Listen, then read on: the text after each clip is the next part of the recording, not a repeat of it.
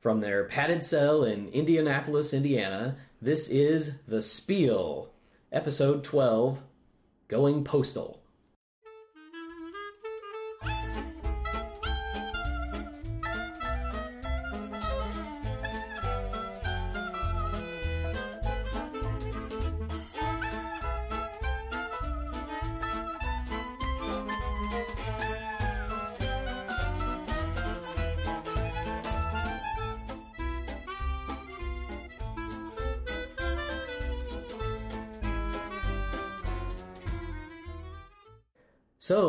Welcome back, fearless listeners. Here we are at the Spiel. My name's Stephen Conway. And I'm David Colson, and it seems like it's been a long time since we've done this. Yes, we're back in the normal routine here. We've had our, our Gen Con extravaganza. We're all rested up and uh, ready to go, I think, uh, as ready as we ever are. Right, exactly. I'm not sure if I remember all of our segments. yeah. Hopefully, you out there will remember along with us as we go here. We're having to relearn, but we've hit the, the dozen episodes mark here, and uh, wow, we're uh, we're still tooling along. So we hope you're having fun with us. You ready to you ready to hit it, Dave? Oh, absolutely. Let's do this thing. Game news and notes.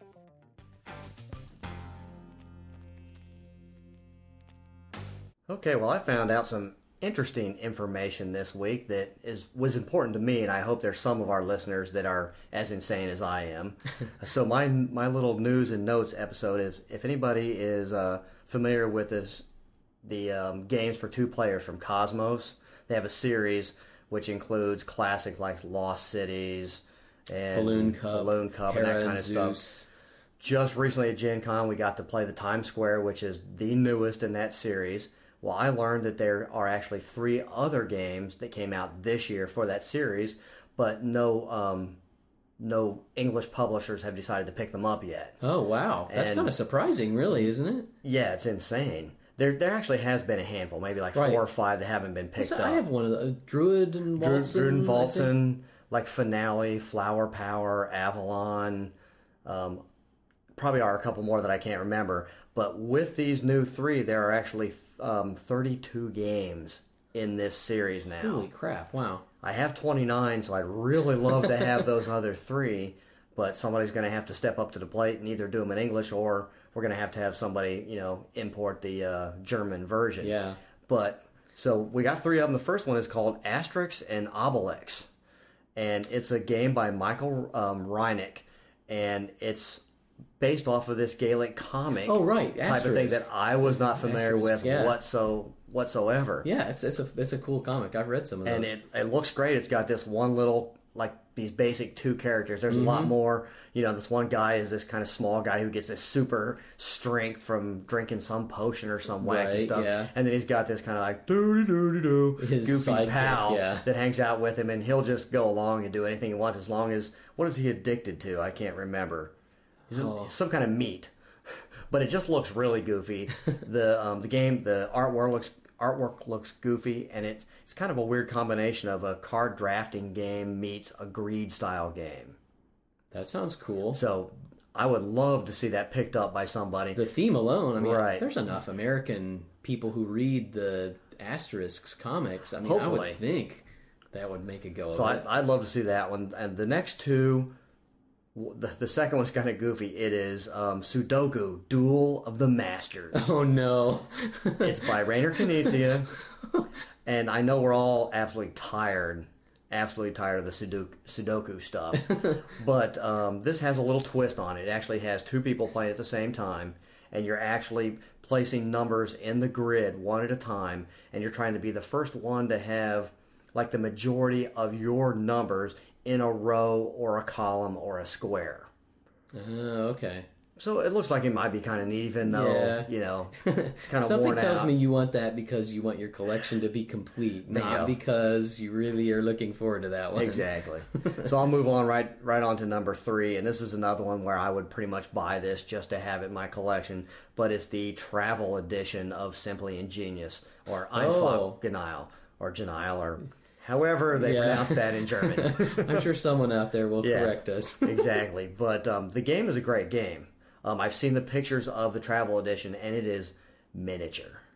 I mean, it is weeny because you can imagine almost that whole board being crammed into a box the size. Mm-hmm. Um, Maybe you should describe what the, the regular game looks like just a little, just so people have an idea, can picture it in their mind. It's it's the ba- it's the kind of I don't want to say dominoes, but it feels like that a little bit. Yeah. They're like two octagonal tiles fused together in this strange hourglass looking Yes. piece. And you lay and They basically have different icons Yeah, they have different icons that are different colors, and you're just laying. You're trying to match up icons, and the more that you can line up in straight lines, the larger your score will be. Right. And just like a lot of other Rainer games, he's trying to force you to balance. You know, you score points for playing symbols, and he's trying to have you balance out. You know, as equal as you can between the red and the blue and the purple and all that kind of stuff. Uh-huh. Um, so this just looks like an exact copy of that, but in a small series, and it's for obviously two players since it's in the series. Mm-hmm. That's so I just thought that was really cool that there are three more new ones in this series that I didn't know about. Yeah. So I'm I'm stoked to get these and, and finish my collection. So, any uh, American game publishers out there and are listening, uh, there are at least two people who want these yeah, games. exactly. That'd be worth your A time. market to- of two. So, so- what have you got going? so I have uh, I have one game and one item of note. Oh, Uh, so the game is um, a really cool one called Iliad. Um, it's by Asmodee Editions. Um, it's, a, it's a French company, I believe.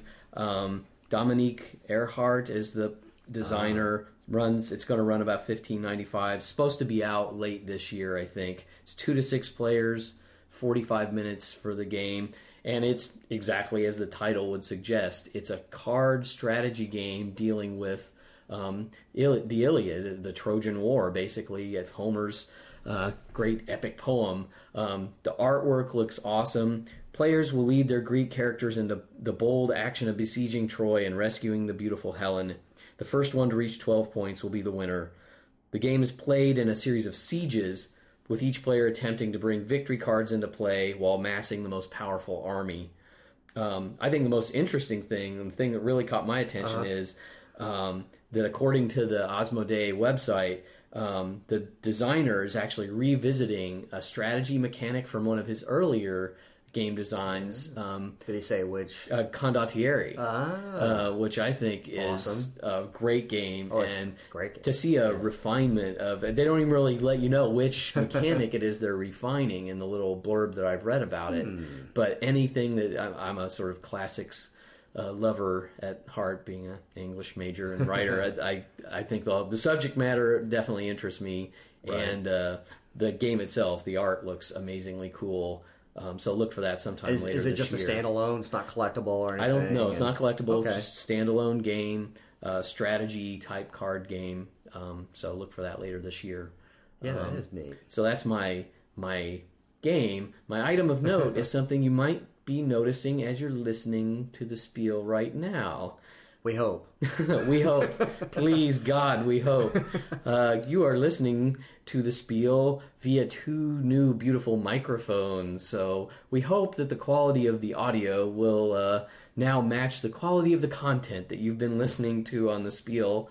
Um, let us know. We would love to hear um, that our audio skills are improving and that your list, we're not going to kill you by banging the table anymore or uh, that the sound quality is improved. So please let us know uh, at Stephen at thespiel.net or Dave at thespiel.net.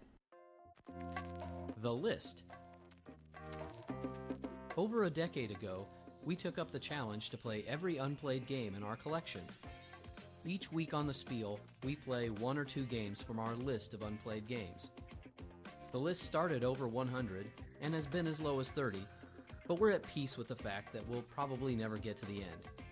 After all, life would be awfully boring without new games to play. Let's see which games get crossed off the list. So this week on the list, we have two really uh, disparate games. Definitely. I don't know that that was our plan when we picked these two games, uh, but they're pretty far apart on the on the scale. Um, the first game tonight is a game called Big Top, and it's a circus themed game. Um, it uh, it was published in 2003. Uh, the designer is a fellow named Ray Mulford. It's for three to six players. Um, plays in about an hour, and you can find it readily online for around 13 $14. I think normal retail is well over 20 but Oh, you can okay. find it for around 13 at, at many of the online game retailers.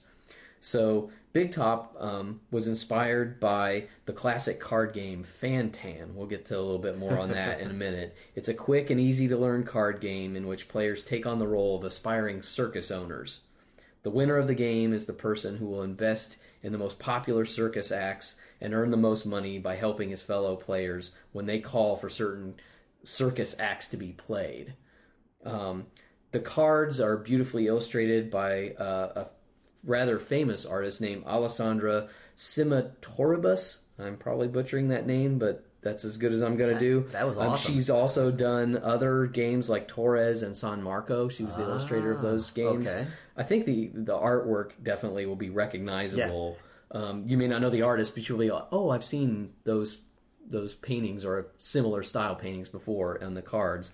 Um, the flavor text, I think, is also worth mentioning on the cards. It has little bits of information about the uh, of circus life, different uh, aspects of, of the circus life that goes on in that. So that's a little bit of the, the game in a nutshell in terms of the, the background around the game. The game itself um, is a, a an offshoot of this game called Fantan, which is a classic kids card game that I didn't know of as Fantan, but I knew of because I'd played it. Right, I had never played that. Yeah, uh, I, I didn't. I don't even remember what we called it, but basically, you play it with a normal 52 deck of cards, um, and you take out the sevens, and you play the sevens in the middle of the table, and you deal the rest of the cards out to everybody who's playing, and then you take turns. You can play one up or one down, so you can play the eight or the six. Once those are played, you can play Nine up or the down, and the object is to get rid of your cards as fast as you can. So at its core, that's Big Top.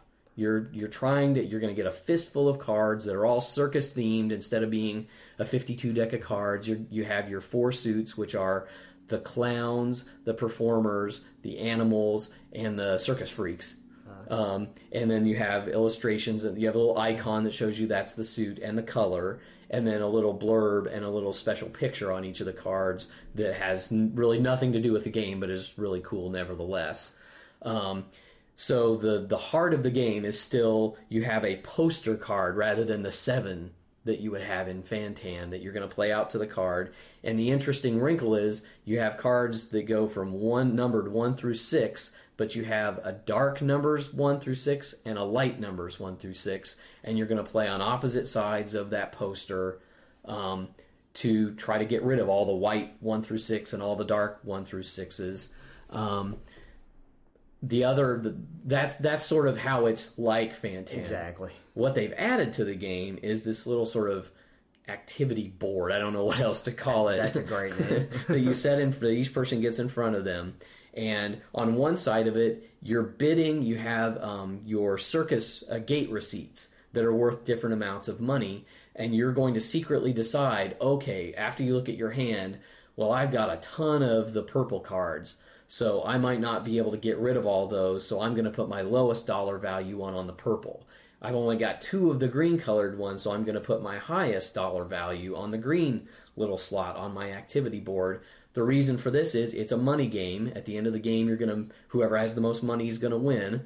At the end of a round, if you've gotten rid of all of your green cards, you're going to get whatever dollar value chit you put secretly on that little side. So the m- bulk of the money you're going to make is from Getting rid of your cards. getting rid of your cards in a particular suit. Um, on the other side of the activity board, this is where I think the game gets really interesting. You have what's called the the sort of call area. You you're either obligated to play a card from your call area to the board if you have if you can, or from your hand. What the call board lets you do, however, is if you don't want to play a card now because you don't think it's advantageous to you, you can call it to the board in front of you. And so you've got basically four turns before you're absolutely going to have to play a card from your hand. Right. Um, the other little wrinkle is that those cards that sit in your little call area are worth a certain dollar amount, and they can be um, earn bonus money for the other players um, as they call those acts to the to the stage. That's what the, the sort of play area is supposed to be like the the four rings of the circus. Uh-huh.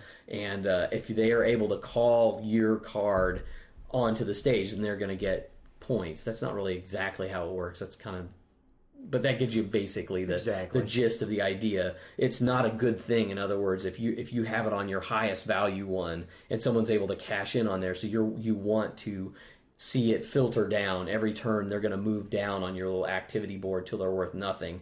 So the worst possible situation is you put it out there on your three dollar amount, and someone's able to cash in when you have it on your Right. three dollar amount.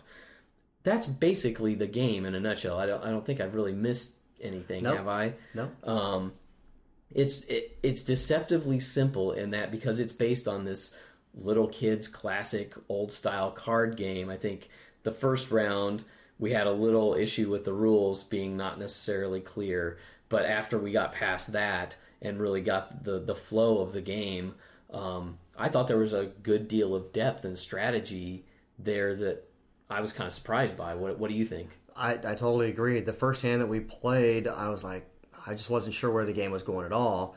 And then by the second hand, you realized that there was a heck of a lot of strategy involved in what you played and what you didn't play. You could easily look at your hand and see what I would call like power cards, cards that were stoppers. You could tell that if you didn't play this card, nobody else was going to be able to play anything above it. And so Right. you knew you knew you had a little power there, and if you could just stave off playing that long enough, you know, you were going to actually gain control over. it. You were going to force the other people to play stuff, you know, to help you unload your other cards. Right. And, like if I uh, had my four, five, and six laying out on my call area where you can see those face up in front of me, and you have the three. Yeah, I you know, ha- you yeah. control my fate basically Exactly. because I'm not going to be able to play those cards until you play that three. I thought that was really. I love the addition of the call board, even though I wasn't familiar with Fantan. If that was the main kind of little wrinkle that they threw into this to make it their own, I think it was awesome. Yeah, yeah. So, um, what what things did you like about it? You know, what what would you say was your favorite aspect of the game? I I just loved um, the sneaky the way that it sneaky it had actually that um, what am I looking for? It seemed like a kids game when we very first started playing it, and within about five or ten minutes, it was like I was just blown away by you know how good it actually was. That I think at the end of like the third round, it was really neat. We were down each down to like two or three or four cards a piece, and you could actually start to tell exactly what everybody had. You know, mm-hmm. there was maybe five or ten cards out, and just by the way that everybody was playing cards, like I know exactly what you have. I know the exact two or three cards that you have, and I was able to judge exactly which cards I needed to play to keep you guys away from Right. playing, so I could be the one to run out of cards before Yeah. anybody else. I didn't, but The game's all about timing, I guess, is what we're saying in the Right. end. And you want to try to be in control of when you have to play cards.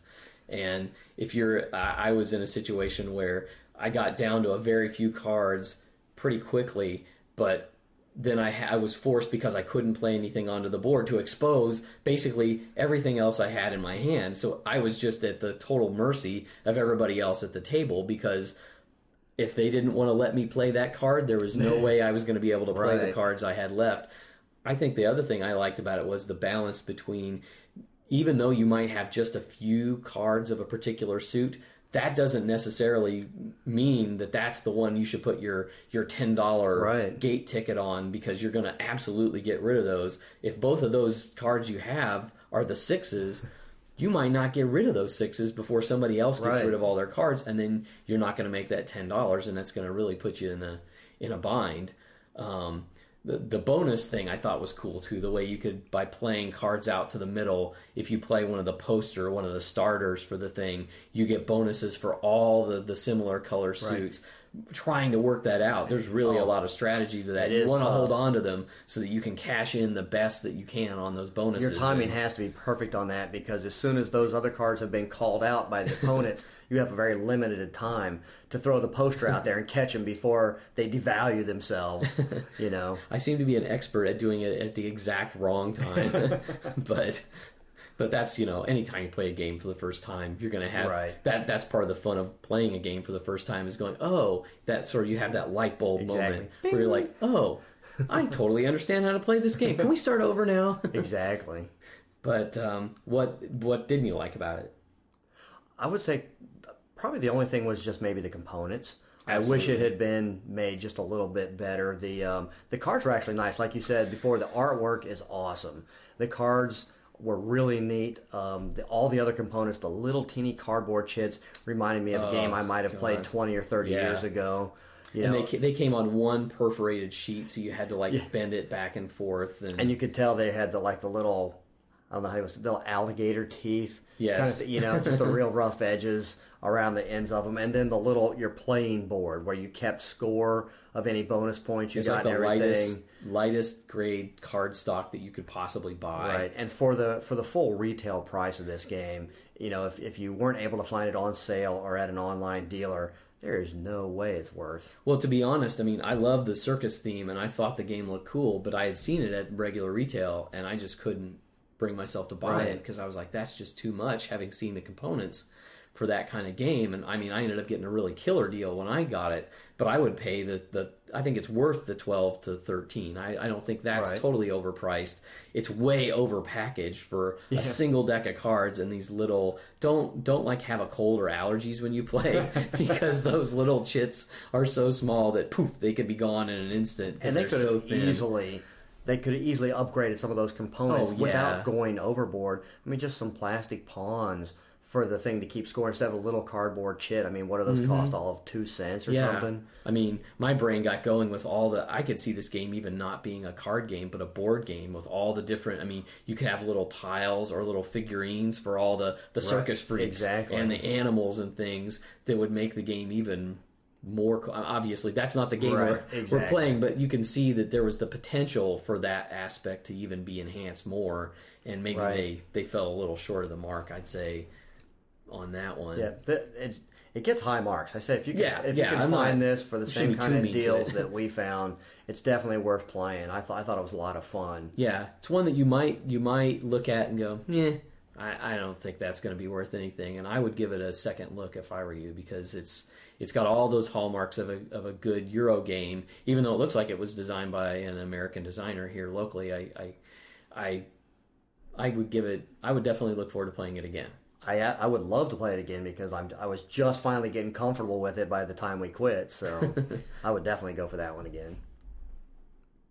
On to uh, Uh, game, yeah. game number two. On the complete flip yeah, side, you might want to hold big- on to your neck before you get a little whiplash from the next uh, exactly. The, switch here. the second game we played tonight uh, was Thurn and Taxis, which was the 2006 Spiel des Jahres winner. Woohoo! Um, before I, I'll go into some of the details about the um, game. It was co-published in 2006 by Rio Grande and um, Hans im Glück.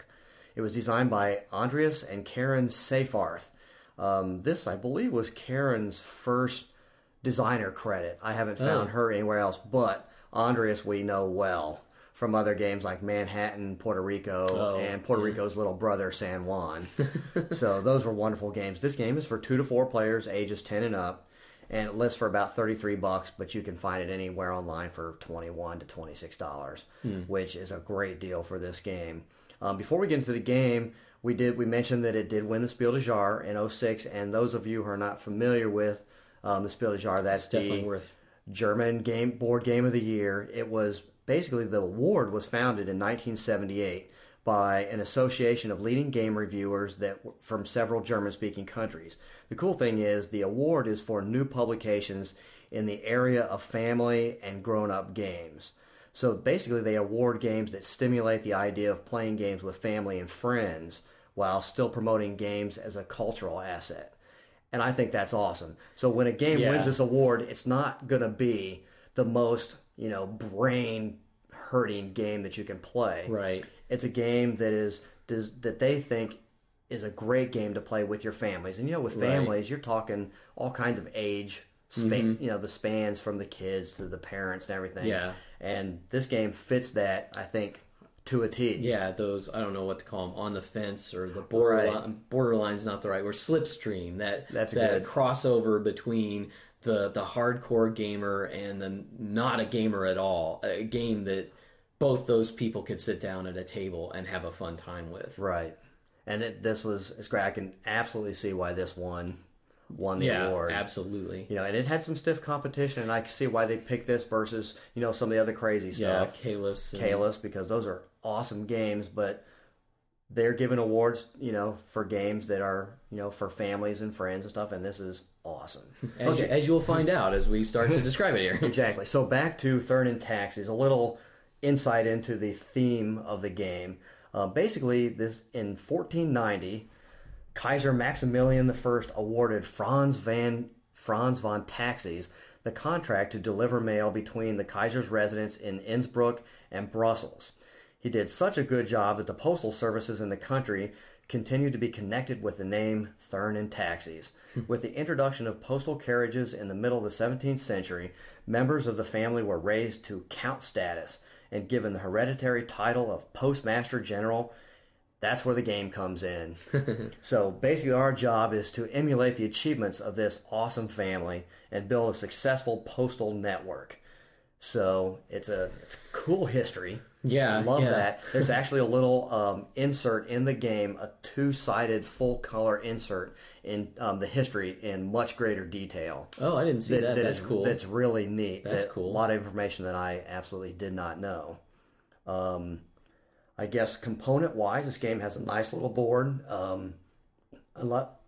Sorry, got a little frog in my throat. Bleh. he gets so emotional when he I love this game. um, it's a cool little board. It's got a bunch of little um, wooden houses, which you gotta love little wooden pieces. you can never go wrong. Um, all the cards in the game are the little small cards, but they work well with this game. Yeah, because yeah. you're kind of laying them out on the board. And um, what else you got? Um, the little bonus tiles that are laying over the Yes, board yes. um, come with the game.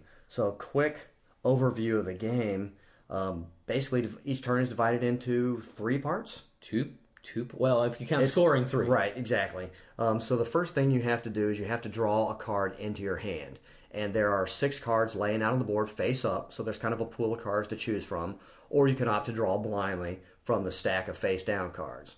So you draw a card into your hand, and then you have to play a card.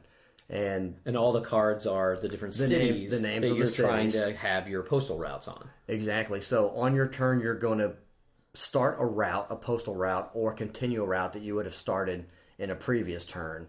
And the cool thing is that you can only have a single route. So if you ever find yourself in a situation where you can't add to the route, then you're going to lose that route and have to start from scratch. So you have to kind of plan ahead and realize, you know what, I better, you know, score this route now because if I go one more turn, it's just not going to be worth anything. Right. I liked all. your comparison to a Bohnanza. It did kind of have that feeling, the bean fields compared Yes. to the postal route. Do I do I cash in my beans and or risk making them worth nothing?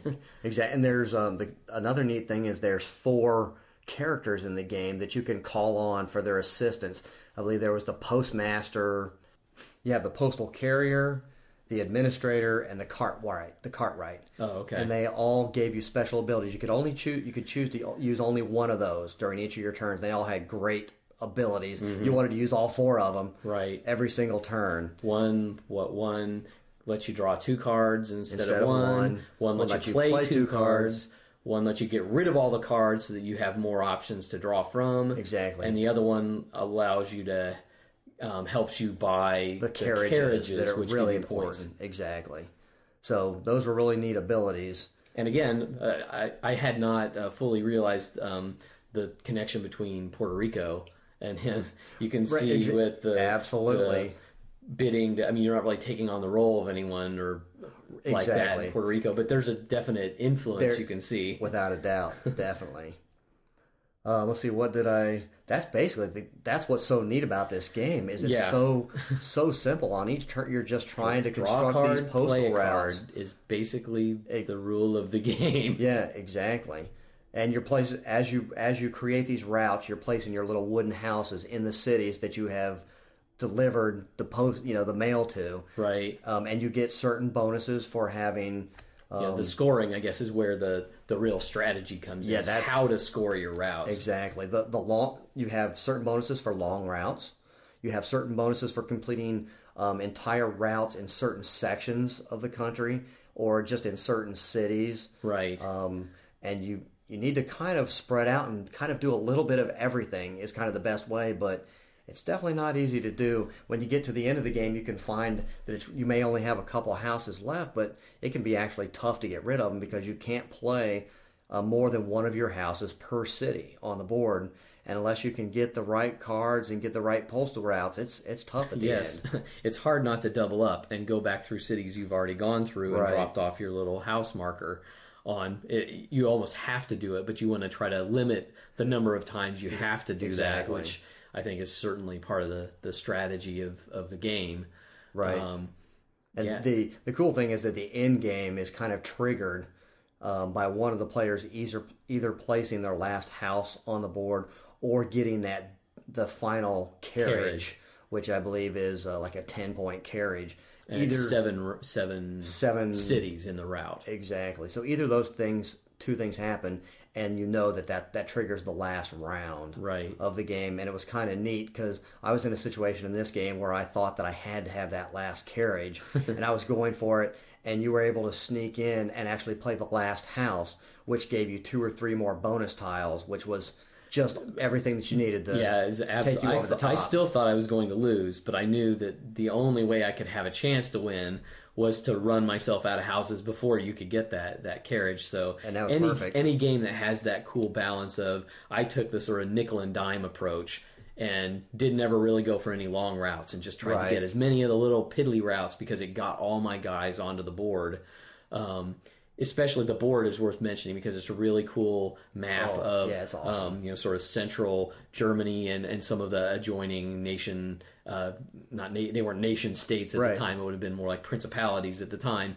Um, but the way it's set up is really cool because they're only it's it's a, a lot like a rail game. Absolutely. it's sort of weird. It's a, this hybrid fusion of all these kind of different elements from games that that we know and love but uh, in a diff- in a different enough way that it doesn't seem like it's like oh it's just Bohnanza meets whatever.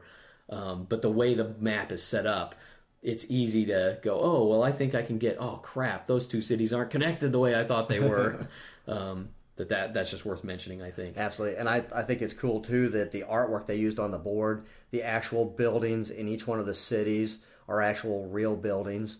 And if Oh, you're not familiar with them, cool. that sheet goes through and there's a picture of every single one and they tell you what it is and give you a little history That's- behind it. And that's just awesome. You gotta love any game that goes that extra mile. If you're gonna tie it to history like that, Right. to actually tie it to the history and not some artificial way, um, that you gotta give Right, just credit just to that. choose a building from each one of those cities and actually do that instead of just having like a little blob of Yeah. something that's a city. generic Renaissance building. exactly. I thought that was really cool. And now having played it, we already mentioned this earlier. Absolutely, well deserved Yeah. uh, award this year for the yeah. Spiel des And now having played it, the neat, the other neat thing is that I think we could teach this to somebody. Probably just in a handful of minutes. The actual game itself is so simplistic to learn how yes. to play. Yes. You know, there your turns can be a little crazy. Mm-hmm. You know, trying to figure out all your possibilities. the the game really takes place more in your brain than in terms of understanding the rules. Right. Which I would put this in the same category as Carcassonne or uh, maybe even Settlers of Catan in terms of you could pull in non gamers and Oh, say you know it would intimidate them to look at the game because it looks so not like you know Right. a game they're used to playing. But when you can just sit down and say, look. On your turn, you are going to draw a card and you're going to play a card. And really, until you want to score something, that's where the game gets a little complicated. That's that's the hallmark of a great game Right. design, in my opinion. Absolutely, they they did a wonderful job with this. so, any any bad points? Hmm. I don't know that I can really think of one off the top of my head. I, I really liked how um, maybe maybe the fact that there wasn't a ton of interaction. We were all kind of playing on the same board, but not. Uh, we're playing against each other in that we're all trying to get the point Right. totals, but there's no real way to mess with each other's. you're not necessarily plans. able to block people off from doing what they want to do unless you were to sacrifice yourself. You know, maybe you could tell what somebody was wanting to do, and you could pull the cards from the display that you could Right. tell that they wanted. You know, Right, Francie certainly accused Yeah. me of that several times, but There was some name calling. yeah, but I, I legitimately needed those cards. Absolutely. but I, I would agree with you. I, I even while we were during the middle of the game, I was like, man, I just wish there was some way I could stop Steven. I could tell exactly what he wants to do, but I can't do anything. But I there's there's other games that are that style Yeah. of game, and this is not that. I don't, yeah, Have to admit that. I don't think we're saying that this game has like runaway leader problems. No. Where that that could be the case. That's usually the case when you have games where you can't, really stop someone Right. if you see them getting a lead. To me, the strength is that because you can kind of go about trying to win in several from several different strategies. That if you could. You know, Dave could see, oh, I'm trying to get rid of my houses as fast as I could. Dave suddenly can say, oh, well, I'm going to try to get all the long routes and build up my bonus chits so that I'll have enough to it doesn't Offset. matter. It doesn't matter that I'm going to get stuck with a couple negative points for not getting all my houses Right. on the board. That that's actually kind of cool, um, as well. You know, it, seems like there'd be a way to work a little interaction a in hair- there, right. without breaking what's already a, a really good Yeah. game. I don't, that, that's probably quibbling, but Right. Kind of hard to criticize the, a game that just won the stupid Spiel des yeah, Jahres. yeah. But uh, Who are we to, to criticize? But, exactly. But if that, I guess that's the only thing I can think of. Right. What about you? I I don't have anything wrong with it at all. I I love it. I can't wait to play it again because, like I said, by turn, you know, by the time we were getting close to the end, the, the early mistakes I made that I were that I was having a hard time correcting, I would never make. Yeah. and it would make for a really awesome game. So, Yeah, yeah, and I think maybe looping back to Big Top for a second. It, I mean, the people from Big Top could learn a lot from how they integrated the theme into the actual sort of gameplay itself. It didn't Right. feel pasted on where with Big Top all the little like the circus art and the little blurbs about the circus things are really cool, but in no way did it have really anything to do with the actual play of Right. of the game. It didn't feel connected at all. And in this one, just because of the the way the board's laid out and the way you go about doing things with the having to get the postmaster's help for the Right. the different things you want to do, it felt much more sort of meshed together. Um, that that's worthy of of a pat on the back too. Yep, I think. definitely. Well, heck, that was two awesome games. Yeah, I was I was actually kind of expecting to like one and not like the other. And Absolutely. I liked them both. Yeah, they were, they were both good games, and uh, I think we're looking forward to playing both of them again. That's two off the list, and I don't I don't remember where our list is, but it's Oh, it's, painful. Yeah, it's ugly. it's so painful. That's, Are we over two hundred now? no, it's not that bad. Oh, it's you. it's close to being that bad. Yeah. but so there's two. You're off the you're the bad boy, man. You're the Oh. one who's uh, made the list There were, explode. there were there were things that were beyond my control. That's always Dave's excuse. If you'll notice, you can. You're my witness, listeners.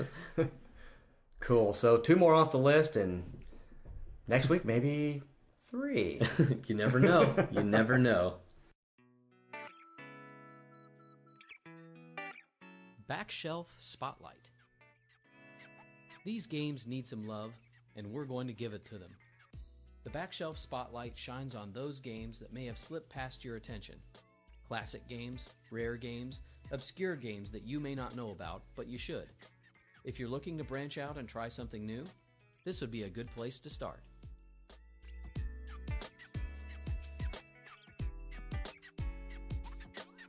Previously on the Backshelf Spot, it seems like it's been so long many ago many moons ago. since we've had the Gen Con episodes. I think the last Backshelf Spotlight Challenge, we were actually in Pennsylvania. right. Um, so, to refresh your memories, for those of you who might have slept since then, like we have, um, the two games with the connection, we always have the connections between the two games in the Backshelf Spotlight, were Guillotine and Bohnanza. And we got we had no correct guesses this time. I'm with the extra time, you would have figured somebody in These, there would have come were, up These were tough. but you know i i kind of got a little left field on these so there are two connections the connections between Bohnanza and guillotine are first connection both games are played over the course of three days in the game the rounds are considered days, Days. so at the end of the third day in guillotine you add up your points and then biggest number of heads you have um, that's the winner in Bohnanza same deal at the end of the third day you count up the points of the beans you've grown and that's who wins the, the game so that's connection number one Connection number two is that both games use the cards themselves as the scoring device. So with Bohnanza, the backside of the card are the gold, and so you use those in your scoring pile. In Guillotine, the heads actually have the numbers on them, and you put them in your big pile of heads, heads. and that's uh, Bingo. that's how you keep score. So. Better luck next time, uh, Pretty listeners. sneaky. it's kind of sneaky, but I, I like those connections. I thought they were pretty good. I liked them. So, on to uh, the business at hand here. Uh, what's what's on your agenda for Backshelf t- this week? Well, I'll give you a little hint actually on both of them. Our backs, obviously, they're going to have a new connection. Yep. Only one connection this time because my Right. brain couldn't come up with a second one. But we kind of have a killer meat machine meets Buddha. so there's there's an obvious connection. Well, yeah, naturally, naturally. We'll let you guys figure that out. but uh, so the first first game on our list is a classic solo game that's been around for a long time that I absolutely love. It's Chainsaw Warrior. Came out in 1987. It was by Games Workshop. Um, it was actually designed by somebody named the guy's name is Stephen Hand, who did a lot of stuff for Games Workshop early on, and even a little yeah. bit later. Some great stuff. Uh, I'll give you a little thematic blurb here that I have to read this because It's just too it's just awesome. so it's the year 2032. A warp has opened up in the old municipal building in the heart of old Manhattan, and bizarre creatures are flooding through into our dimension. Goading them on is darkness, a malevolent entity who intends intends dragging the city of New York back through the warp and destroying it utterly. Many brave men died assailing darkness stronghold before they remembered you. In the past, you have done the Special Forces unit many favors, but now you must come out of retirement to face the toughest challenge of your glorious career. Equipped with all the latest in high tech armaments, you must battle your way into the very heart of darkness, of the- the very heart of darkness's domain, and defeat him within the hour, or the city you love will be destroyed. this game is just has over color every. I mean, the story is so awesome. yeah, it's, It's- totally over the top. There, basically, you are this crazy marine type hero that's just going in, bludgeoning his way through all these crazy. You've got like zombies, packs of rats, chaos agents, mutants, and of course the aforementioned meat machine. Yes. Who I mean, whoever thought of the meat machine? Genius. yeah. the the cool thing is this basically the components are there's a nice big board and the board serves one simple purpose just to keep track of all of the stuff in the game it's not really you're not moving around on it Right. basically your character has um, five attributes he's got all these weapons you've got the time limit there's a big like yes. clock, if you want to call it anything else. There's um, you're keeping track of all the enemies that you're fighting. Some of the enemies can infect you with venom. Some can infect you with radiation, so you have to keep track of that. And the board is basically just a place where you do all that housekeeping to keep track of this stuff. There's like over 150 cards, and they, these are all the building cards. So every turn, you're basically turning one of these guys over to see what kind of heinous thing has decided to attack you this time. Right. The the fun thing about this game, it is a solo game. It pits you against the monsters in this one hour time limit. Yeah, this sort of no-win scenario. Yeah, and it you still have to win. Yeah, exactly. You, I've never won this game. Me either. I've played it many times. I've never won. The 150 cards are basically divided in half, and in the second half is where you shuffle darkness in. You know, so you have to beat your way through the first half and hope, pray that darkness is somewhere near the top of the second half of the deck. I sort of consider it victory if I get to the second stack of cards. Yeah, ex- exactly. But you do have all kinds of cool weapons. You got, of course, the chainsaw. I mean, how cool is that? And it is an awesome weapon. You got time grenades, dynamite, man-to-man rockets, and you know, in case you run out of all, all that stuff, you have the poison-coated metal needle. I mean, How can you go wrong? exactly, Doesn't everybody carry one of those?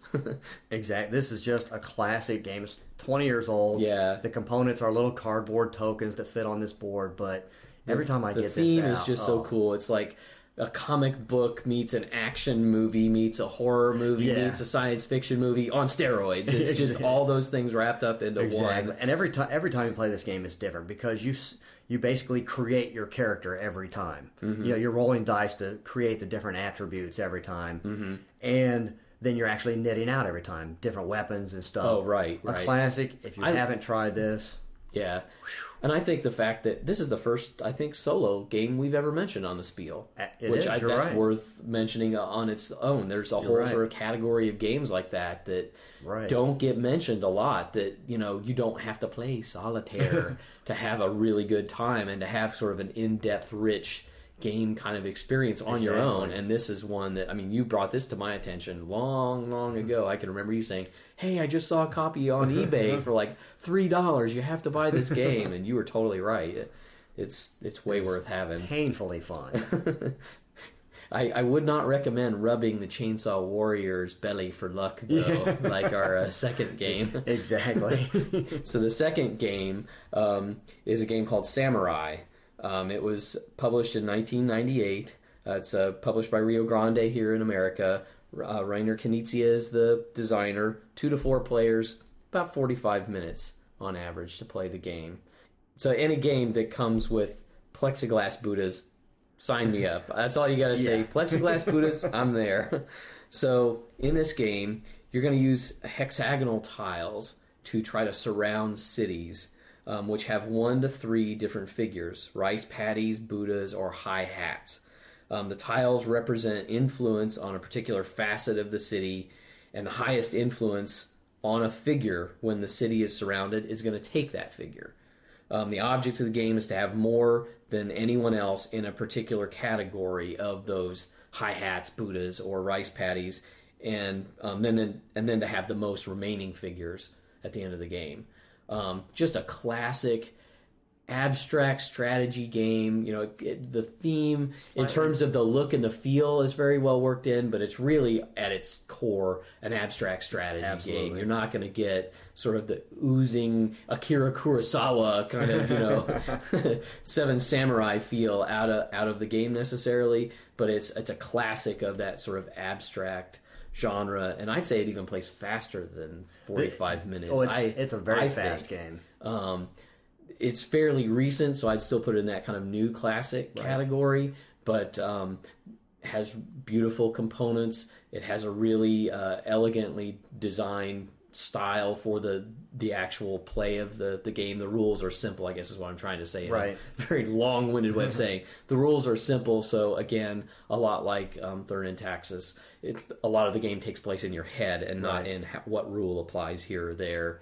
Um, definitely worth checking out, especially since it's back in print. Right, just just as of a few months ago or something, uh, it's- came back in print. You can find it online for around 25 26 dollars and for a great two to four player, I don't think there are a lot of stra- abstract strategy games that that branch out. A lot of them tend to be two player games. Right. So to have a game that you can go from two to four right. players, I think this is definitely one that's worth either dusting off the shelf if you have it on your shelf, get it out and play it again if you haven't seen it, or uh, go out there and add it to your shelf. I, I love a- I love the victory conditions of this game. Yes. you get through like, you know, I think the victory conditions are like two pages long in explaining because it's this.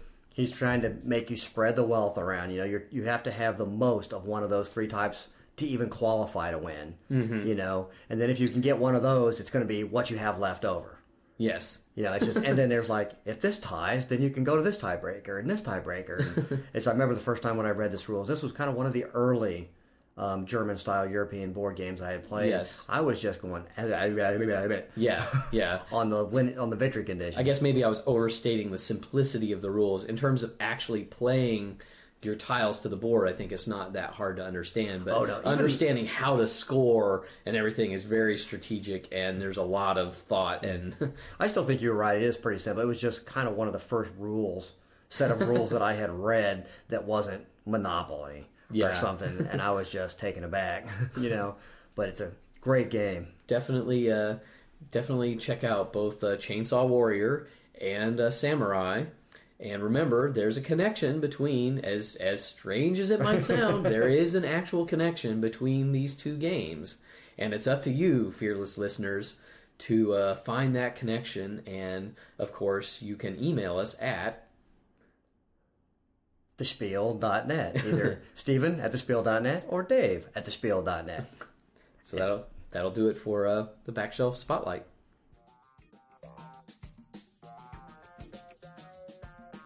Truckloads of goober. What is goober, you ask? While sages and scholars may debate its subtle nuances, Dave defines truckloads of goober as either a game with a ton of quality components or a game with really unique components. Now, we're not saying you should always judge a book by its cover, but the stuff, the goober in a game, can be a factor in having fun. Great goober can make an otherwise average game excellent. Great goober can make an already great game sublime. So, without further ado, here are the Goobermeisters with their pick. This episode for Truckloads of Goober, we have a game that is absolutely huge, which is Literally. exactly phys- physically huge. The game is World of Warcraft, which is in Fantasy Flight's big box series, right along with Descent and Twilight Imperium Third Edition. Big Box doesn't even come close to covering No, it. These, these are absolutely the biggest boxes of of any board game I've seen. They're as big as some tables, just Yes. the, just the box. It's it's crazy. Like I said, this was out in 2005. It's a two to six player. What I think is cool about this is it's a, it's in teams. I mean, Oh I, yeah, yeah, I that think that's cool. pretty neat. That is cool. It was designed by Christian T. Petersen, and uh, the first thing you notice about this is obviously the size of the box and the gorgeous artwork on the box. I just love. Yeah. I mean, it's great. So you pop open the box, and the first thing that you notice inside the box is the 40 page rule book. Anything that comes with this much goober, obviously they've got to spend some time telling you how to use the goober. Yeah.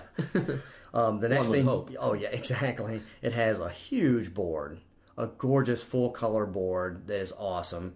It's got 120 plastic creature figures, insane. that are a lot of them are differentiated. It's not like 120 of the same monster or something. They're Right? No, there there are se- right. There are several different kinds. There's 16 character figures.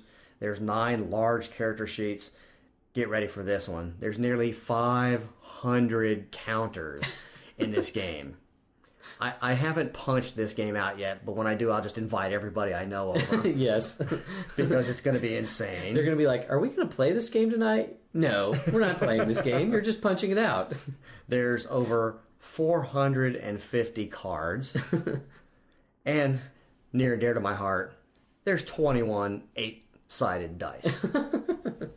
I gotta, you gotta love that. How that. can you go wrong? Th- this game is a classic role-playing board game. You step into the role of a character that you're gonna basically travel around this fantasy world, building up this character's traits by going on quests and beating up bad guys. yeah. And I just love that kind of game. Yeah, and it's you know it's ba- you have to say it's based on the Right, exactly. the massively multiplayer online game, you Huge. know, World of Warcraft. That's just you know Which ta- this- taking over the universe. kind of seems like this is a trend lately. We're seeing a lot of computer games being ported over to board It's sort of games. ironic, isn't it? Yeah, it's that wacky. I I don't quite. I, it, we can't complain because No. they're actually making good games out of them. But it's kind of weird to see them go from these virtual things to physical right. things. That I'm not, not. We're not complaining. Don't No, don't get us wrong. Love but it it. is kind of an ironic twist that you see games taking that journey backward. When before, if you think of like Civilization, Absolutely. that had its life as a board game and then was ported to computer and then has been ported back. then now Right. it's sort of turnabout's fair play. right. It's it's just those games are great. And this thing, I think this probably would tie for biggest truckloads of goober. We've, Yeah. we've had some other things, but this is just pound for pound, Yeah. How can you get more goober for your buck than, than this game? You know, I mean- exactly. it is. It's got a fairly hefty price tag at eighty bucks. yeah. But online, you can get it for just a hair over fifty. Which- and man, For the for the amount of stuff, Right. even if the game is kind of crap, if you were looking for a game just to get like for your if you had a young kid that liked playing with little plastic figure, I mean, Right. maybe they're a choking hazard, so maybe I'm going a little too Right. far there. But, but you know, a certain age kid, heck, for that alone, just as like a play set full of fantasy figurines or things, if they're old enough to know not to put put them up their nose, which, kinda- which would exclude me. Yeah, I still put them on my nose, but but um, you know that withstanding, I mean that's really not a lot to pay for No, just no. even the components. Notwithstanding that it's actually, you know, from what I've heard, is a we haven't played it yet, right. so I can't really I, say yeah, exactly. we can't give it any reviews, but we have a lot, several friends that really enjoy playing this game. Yeah, So I'm I can't wait to play. Maybe we'll have to do that soon because it's been a while since we played. we haven't had an ugly one We haven't off the, it. Yeah, the list for a while, so that would be a, a big bad ugly. And I, th- I think that'll do it for truckloads of goober. The Game Sommelier, or Right Game, Right Crowd. Like matching the perfect vintage with a delicious meal, the Game Sommelier finds the right game for any crowd, age, experience, or personality. Each week, one of us must pick five games to meet a fiendish challenge. Each week, one of us must earn the right, the honor to be called the Game Sommelier. Here's Stephen with this week's challenge. So, Dave, if you don't remember, your challenge last time, last week on the Spiel, uh, Should I choose to accept it? yes, this episode will not self destruct. uh, your challenge was to find five games for hardcore gamblers that they would enjoy enough to pry them away from the slots or the craps table. The games can't be obvious gambling game ripoffs. The idea being to expose these gamblers to the wider world of games because gamblers, whether they know it or not, are gamers. They're a very specific kind of gamer, but they enjoy Absolutely. games. So why not try to bring them in, pull them into the fold exactly. of all these different kinds of games? So there you have it. What what have you come up with? Well, this was pretty. This was pretty fun. The, the first thing I tried to do is try and figure out, you know, what makes them want to play these gambling games, and then try to find games that fits that same niche. Um, and what I've discovered is probably no surprise to anybody. I think what is alluring, what is alluring to a gambler is obviously the chance to acquire stuff versus the risk of losing some of your own stuff, if that makes any sense. Sure. Most of the time, when you and I sit down to play games, with the exception of a little a little ego and pride, there, there's really nothing tangible to lose or gain. Yeah. And I think it's that tangible gain or loss that kind of has them sucked in. Um, I don't know whether there's any board games that come quite up to that level of providing that, but there certainly are tons out there with wagering mechanisms. You know that you and I we we've done our fair share of gambling. Oh yeah. You know. Oh yeah. and and we love I And thi- losing. exactly exactly and i think there are a lot of games that you and i get the feeling of gambling with and still really enjoy mm-hmm. so hopefully i found five of these I like that. I like that intro there. Cool. so of the first one i picked is royal turf how could i not pick Yeah. royal yeah, turf That's an excellent pick. It's a game from Alea. Um, it's for two to six players, and it was designed by Rainer Knizia. This game came out in 2001, and also the neat thing is it's just been reprinted by uh, Face to Face Games under the title um, Winner Circle. Um, this is just a classic horse racing game. That the whole game is three horse races, and basically you're trying to bet on the horses that you think will finish in the top three places. The unique thing is that you have some control over which of these horses do actually finish in the top three spots. Um, it has a wagering thing. You're going to secretly be betting on the horses that you think will finish in the top three spots. And just like in real horse racing, the more people that bet on a single horse, the, lower less. the odds are and the less money that you're going to get. Now, this game's not designed to be played with real money, but it does ooze in that Oh, horse racing betting kind of theme, and I love it. yeah, yeah, I, that's an excellent pick. That that was actually one of the first games that came to mind when I came up with this challenge. So so get out of my head. Cool. Uh, definitely a big thumbs up. It it you can get you just get in you get sucked into the mood of trying to root for your. You don't have necessarily one horse that you're trying to Right. get across the line. You know, you, it's it's jockeying. No pun intended, or maybe pun intended, to get you know the the best bang for your buck out of you know the one that everybody bets on is not going to pay off so much. So Right. can you sneak that one that you didn't that you Exactly. think nobody else put their their big bets on across the finish line, even second place? Right. You could end up, you know, making And it has, a, it has a small little element of bluffing too, because one of your betting chits is actually a zero, and people can see where you're betting, but they don't know what you're betting. Right. And one is actually a bluff, and it's kind of fun to put that out there and kind of tease people into believing that you're trying to get this horse across when you really don't care. Yeah. well, you've you've set the bar high now. That's a Cool. good one. So what what do you got Okay, next? on a complete different vein than Tangent. that, exactly, complete different tangent. A game called Odds Are. Do you even remember playing this game? Is that that trivia slash absolutely. gambling Exactly. weirdness game? Oh yeah, I do remember that game. Published in 2003 by Eagle Games and designed by Roger Schlafer. it is actually a trivia game that you bet on. it's very cool. You can actually place bets on whether you think the person is going to be able to answer the question correctly or not correctly. and even if you don't know any trivia whatsoever, it's a blast to go, you know what? I think Stephen has no clue about this next question. And as you progress through the game, the um, the actual amounts of money that you're betting increases several Right. I- levels. oh yeah, I remember that now. Yeah. And I just thought that was really a crazy, insane wagering trivia game. Yeah, well, the uh, that's an excellent pick. First off, big thumbs up. I think the cool thing that I remember the most about that was, you know, it it's definitely a trivia game of a sort, but the real the real skill is understanding the wagering mechanic. Absolutely. And any gambler is going to, you know, gravitate towards that. It doesn't matter that they may not be good at the trivia, and I think that's really cool. It's a, be a great way to maybe say, "Oh, well, I used to think, you know, trivia games sucked, but hey, this is an interesting, you know, I would sit down and play that because I really am good at the the betting part of it." So, So yeah, whenever you can bet on somebody's ignorance, I mean, I'm all over that. number two, good. yep. Okay, number three actually has a gambling theme. Okay. It's called Vegas. James Ernest writes off another trip to Las Uh, Vegas. Okay. Okay. Cheapass game came out in 2000. Is just a crazy, fun, goofy little board game. The ba- the board is are these like four casinos, and you travel around from casino to casino, having to play the games of chance that they offer. and as you, if you as you after you're done playing their games of chance, then you can purchase like lottery tickets in their you know their big raffle at the end of the night.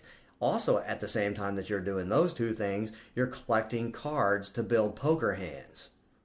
Uh, It's just this cool. completely zany, off the wall mix of game, but it absolutely this one is completely Vegas. You've got your roulette, you've got your blackjack, you've got all the table games. Yeah. You know, but so I don't know if this is kind of a little cheaty, No, I don't Um, think so. but it I remember just loving this game a lot and No, I mean to me that's a that's an excellent pick because it it comes at the challenge from the point of view of you could suck them into wanting to play because of the theme, Right. Even though it's not necessarily a gambling game Right. per se. you know the whole Vegas thing might pull them into to you know that would be what makes them sit down and go, oh well, yeah, I'll play it. It's about Las Vegas or whatever. yeah. The fact that it isn't a gambling game becomes totally secondary to the fact that you got them to sit down and play the game Right. to begin with. So. And this is one that this is kind of a crossover because the first two that I described aren't don't involve real money at all. Mm. This one has an option, so it can either not in real involve real money, or you can actually play for real money. those great folks at cheap Yeah, ass games, exactly. you can tell those guys love to gamble on anything and everything. So there's, all, I can't th- count the number of games that they have the little. If you want to play this game for money, exactly. not that we ever do. exactly. Cough, I always, cough. you know what I always remember is Ben Hurt. Oh, because, Oh, yeah. because they say under no circumstances should you ever ever attempt to play for real money. You will end up killing each other. Yeah. you know, which you can see the wonderful nights of them play testing Yeah. playing this with money and just you know killing each Take other. Take my well aimed cat and I'm going home. So that was number three. Thumbs now, up, thumbs like up. I said, that that was kind of bridge the gap. Now I'm going to move to two games that absolutely you do play for money.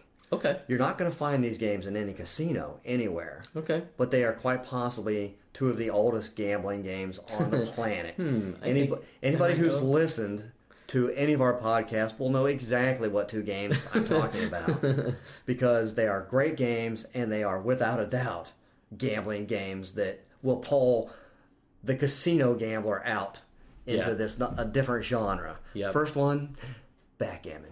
yep.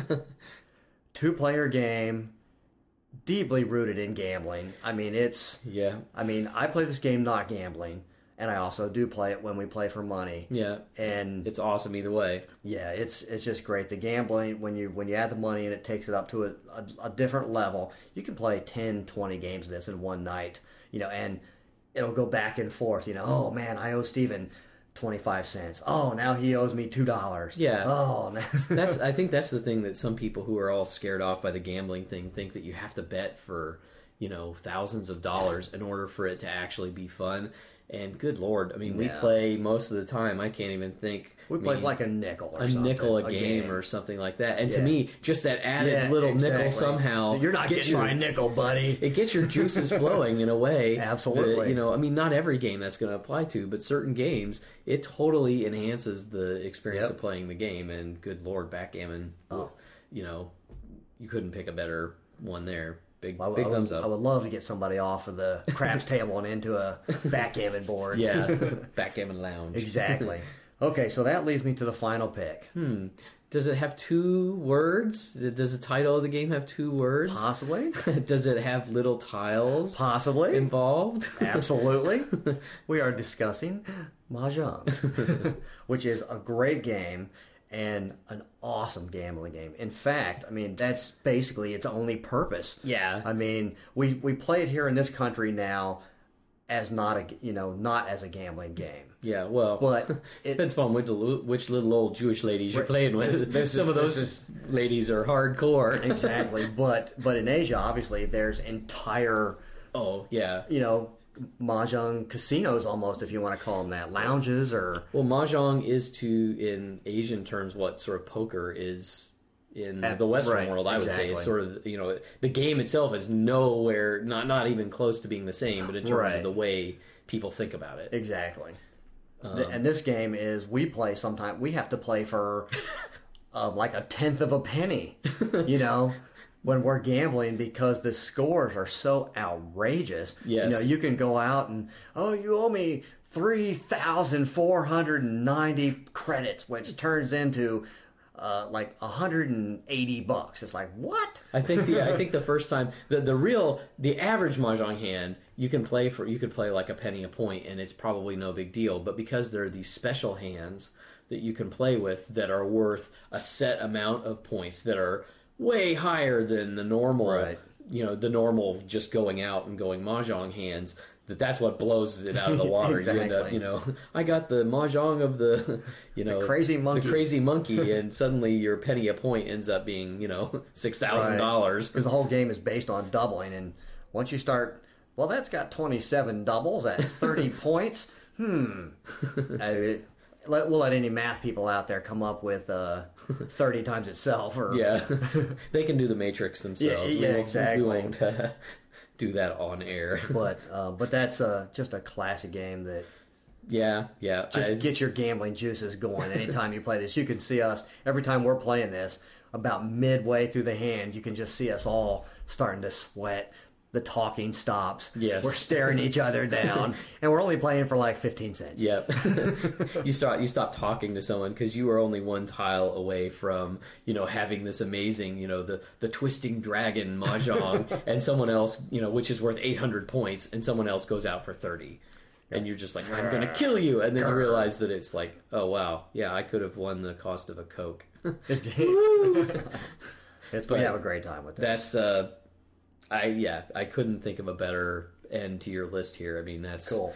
uh, that's exactly the kind of game I was hoping you'd go to because it still is a gambling game, but it's not your typical gambling Right. game. You you have a good mix of games that are going to let them spend a little money or make a little money, and games that that actually introduce them to other types of games too. Right. That, that you can have fun without having that element. in there Exactly. too, which I think is an important crossover for those people who are, you know, think that Texas Hold'em is, you know, all that. I mean, we love it too, but there's all these other kind of cool things that you can take a break from those and and have just as good a time.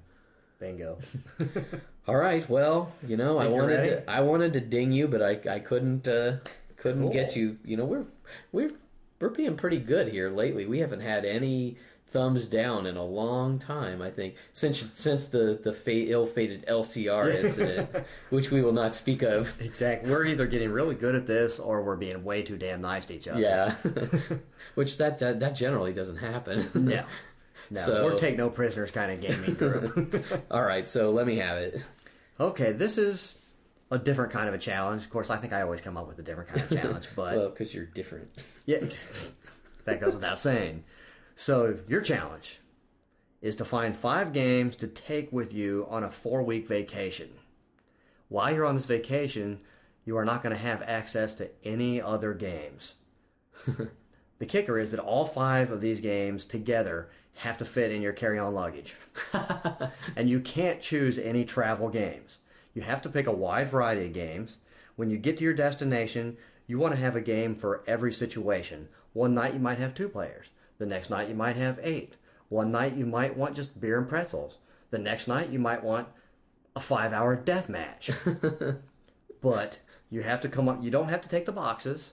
However, you can kind Okay. of, however you can kind of finagle them in there. But these have to be the end all of end all.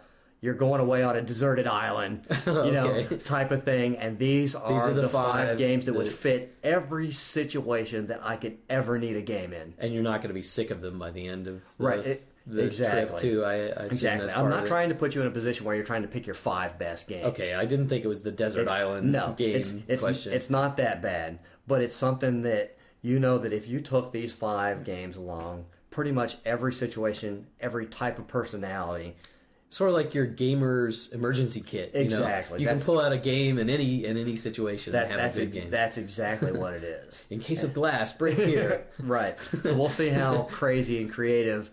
The, the funny thing is, we both had quite a bit of experience. yeah, we have. We really have. It's like, hmm, how can I fit all this crap into so- just this one little suitcase? It's so pathetic, but he's so true. He's so right. I know that every time I go on a vacation, I sit in front of my wall of games and I just ponder for like an hour. Now, what might I like to play on the, you know? My thing is like box consolidation. How many games can I? If I take this one box, how many games can I fit into that one box? Right. So hopefully we'll we'll see what you come up with in the the ultimate vacation gaming challenge. That's awesome. I like that a lot. That's cool. Okay. Is there a size of the carry-on, uh, the, or just a typical like airline carry-on? right, just the size normal thing? what you Okay. can carry on, right? Okay, I got it. Exactly. And obviously no liquids. Oh, dang man, you ruined my plan. All right. Well, I think I'm. I think I'm up to that. I- Cool. I, think I can come up with a good list there. That'll be that'd be kind of a fun thing to just have to know. Okay, I can get out those five games and go from now on. Exactly.